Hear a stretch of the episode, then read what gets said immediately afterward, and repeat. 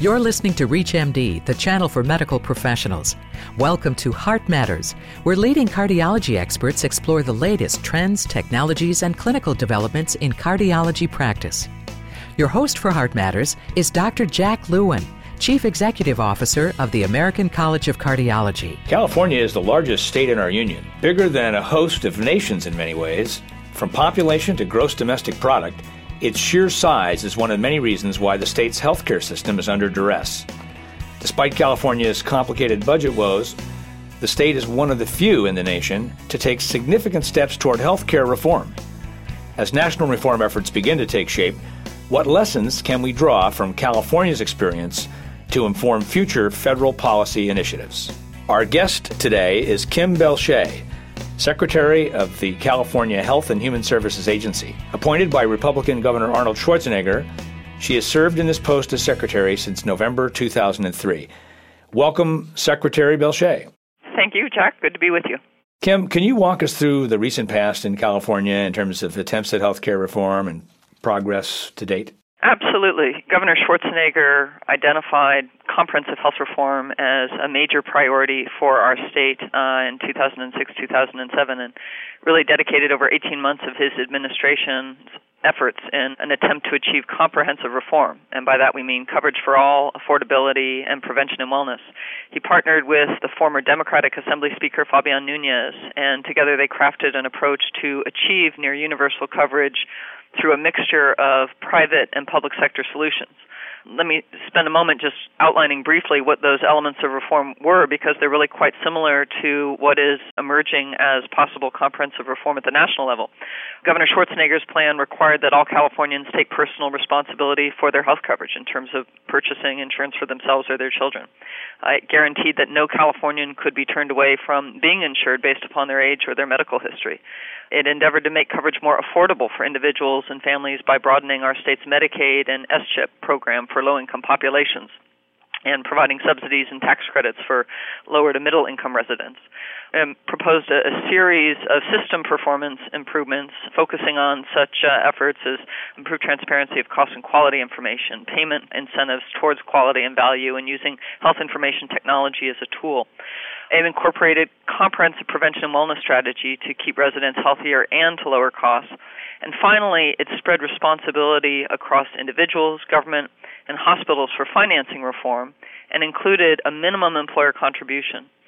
So the governor's approach was fundamentally based upon a belief that the answer, at least in California, for addressing our, our state's healthcare coverage and cost challenges was not at either end of the ideological continuum, if you will. It wasn't all market based, it wasn't all government based, but rather it was based upon the idea that the answer is in the middle, not at the extremes. And I, I think we're seeing a similar approach emerging in Washington, D.C. Yeah, you know, Kim, I was really personally pulling for you guys. I thought the governor and you and others that put this together put a very balanced approach together with, as you say, employers involved, expansion of the Medi-Cal and S-CHIP eligibility, obligations on everybody, hospitals, doctors, insurers, everyone had to chip in and make it work. It's a shame it didn't happen. So what are the lessons we can take from this effort in terms of how to get this to happen next time, even with the support of a of an able governor like uh, Arnold Schwarzenegger? Well, we certainly did learn a lot along the way, and a couple of those lessons I'd touch on that I think are, are relevant for the national conversation that is now underway. One relates to both the power and the limitations of leadership. Absolutely, leadership by the boss, and in our case, Governor Schwarzenegger, matters a lot, but it's not enough. Bipartisan leadership is essential, but most of all, broad based legislative champions really is what's essential. And in California, for a variety of reasons, the Republican Governor Schwarzenegger was effectively negotiating with the majority legislative Democrats. And Jon Kingsdale, who's the head of the Massachusetts Connector, I remember him sharing with me early on in California's effort. He said, whatever you do, don't try to reform 15, 20% of your state's economy on a majority vote basis. And I think that was good counsel to us then, and I think that's important counsel to our colleagues in Washington.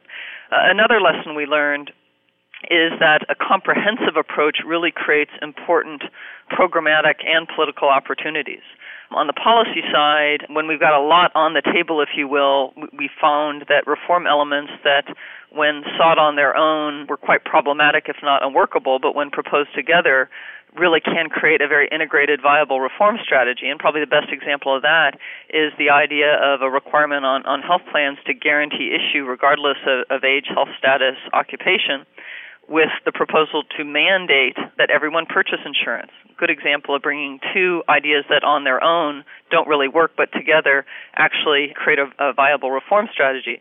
And politically, having a comprehensive approach provides a lot more room for negotiation and trade offs. A third lesson I'd note is the fact that we found that diverse, broad based coalitions for change actually are possible. It means approaching stakeholder groups not as monolithic segments, but really with an eye towards securing significant pluralities within each stakeholder group. And I think we're seeing emerging in Washington that a coalition very similar to the one that was created in California is enduring and really providing leadership at the national level. And probably the final lesson I, I would note, and I could go on, really relates to the importance of including strong delivery system reform. We found that that really is an essential condition to build the broader base of support and legislative champions that's required for comprehensive reform to really have a, a, chance of succeeding. And and there in California, I don't think we were sufficiently we were really successful. The conversation in California was really all about expanding coverage, the insurance card, who gets the card, how to pay for the card. And I don't believe we did a good enough job focusing on the cost containment side. And I think that made it very difficult for the business community and many Republicans to step up and be full partners. I think in Washington, we're now seeing a real focus on cost containment as the leading issue. And I, I think that changes the political and policy dynamics. Now, I'm sure it does because uh, somebody's got to figure out who's going to mark this up and who's going to pay for it and so forth. Did the unique challenges in California posed by undocumented workers and their families have any major impact on all this and the controversies around it? California is unique in many ways, and one example of that is we do have, uh, relative to other states, a very significant number of people who are in our state without legal immigration status. And Governor Schwarzenegger, I believe to his credit, hit that issue head on and didn't ignore it. And from Governor Schwarzenegger's perspective, he felt that all children, regardless of immigration status, should be insured. And so he proposed including undocumented immigrant children in our Medicaid and S-CHIP program. But he also acknowledged that those children have parents. And currently, undocumented immigrant adults are accessing services in the least appropriate, most expensive setting possible, and that's an emergency room. So the governor said, I'm not prepared to require undocumented immigrants to secure coverage for themselves, but I do want to make sure that there is capacity outside of emergency rooms to provide more appropriate care in a less costly setting. And that was manifested by additional resources going to clinics. So this is an, a big national issue that, that Congress thus far really isn't taking on very directly, but states like California, Texas, Florida, others are keenly attentive to federal policy in this area. If you're just joining us, you're listening to Heart Matters on ReachMD, the channel for medical professionals. I'm your host, Dr. Jack Lewin. Our guest is Kim Belshé, Secretary of the California Health and Human Services Agency, and we're discussing the state of California's recent efforts at health system reform and how this informs efforts toward changes on the national level. Kim, we talked a little bit about aligning the incentives. Was there any big movement in California to try to pay for quality, to put the fiscal incentives to promote quality as part of this, or is that something that was just too controversial for doctors and hospitals to, to take on? Well, Governor Schwarzenegger did put forward a, a, series of proposals that endeavored to make some progress as a term in terms of payment system reform to try to move somewhat away from a more traditional fee for service to incorporate incentives to contain cost and reward value. He also included provisions to promote greater transparency of information with the goal of providing uh, consumers, employers, others with information to inform decision making and improve performance in the system. He also included provisions to incorporate health information technology as a tool to advance those delivery system and information system reforms. On a relative scale, progress was made, but I, I would not characterize them as broad sweeping reforms, in part because California's Medicaid provider reimbursement is among the lowest in the nation And so it was difficult for the state to say to our provider partners, not only are we going to reimburse you at among the lowest levels in the nation, we're also going to impose more requirements on you. So what Governor Schwarzenegger had proposed was investing three or four billion additional dollars in provider reimbursement to make Medicaid more attractive as a business partner and to allocate a portion of that increase to reward performance. This is an issue all states are very interested in as it relates to federal reform. Certainly, we're seeing proposals for Medicare payment uh, reforms, including pay for performance and non-payment for adverse events and payment bundling, et cetera. I think from a state perspective, we think those types of strategies really do have the potential to improve quality and increase efficiency and reduce healthcare costs we really hope, frankly, from a state perspective, that the federal government will look for ways to align changes in Medicare with payment reforms in, in Medicaid as well. That's great. I, and I think that that is going to be necessary to help states move. And hopefully that will become a bigger part of the agenda, particularly in Medicaid. What about health IT and what the federal government could do there? California has been a leader in these regards and proposed a lot of bold things besides the stimulus money, which is very substantial, anything else that Congress ought to do there? Well, we are, as a state, very grateful for the federal leadership thus far in terms of the stimulus investment in health information technology exchange and broadband. We very much believe that uh, properly structured and implemented statewide health information exchange and technology can play a very important role in terms of improving healthcare quality, access, and safety and we are getting on with it here in California. We have uh, put together a, a group of some of the, the leading thinkers in our state to help inform a process we have just kicked off to strengthen our ability to maximize federal stimulus funding for health information exchange to position our state to pull down as much um, support as possible, particularly as it relates to imp- implementation of health information exchange, and in so doing, help our provider community be better positioned to meaningfully use health information technology and maximize funding at the provider level. So the resources are there, the will is there, and uh, the work is now underway. Very good.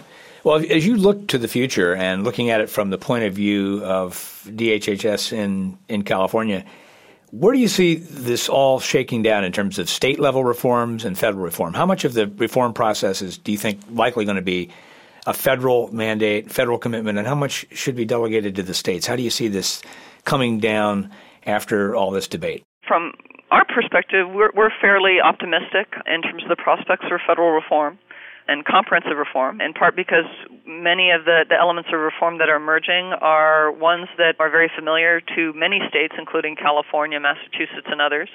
I think we are fairly optimistic as well because we're not starting from scratch. We have a number of states that are really leading the way in terms of implementing reform, as well as such as Massachusetts, as well as states like California that invested a tremendous amount of time and energy in trying to put together a really meaningful, comprehensive approach.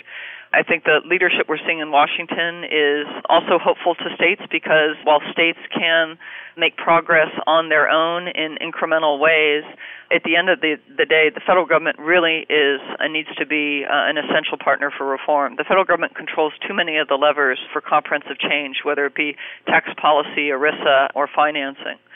And finally, I think we're optimistic because we have a, a president and uh, leaders in Congress who really understand that advancing reforms in our nation's healthcare financing and delivery system is critical to our, our nation's economic competitiveness and productivity. So I think there is a window of opportunity here, notwithstanding uh, the many challenges we face as a as a nation, with the leadership of the president and Congress to really advance healthcare reform in the context of economic recovery and economic productivity gains. Well, as a recent Californian currently living in Washington, D.C., I certainly look to California to lead the way in a variety of areas, budget woes notwithstanding. I, I expect the creativity of California to help inform the national debate as we go forward. This has been a, a fascinating discussion, and I think one that will be of benefit to everybody out there. We've been learning more about the state of California's efforts at health system reform with Kim Belshé, Secretary of their Department of Health and Human Services.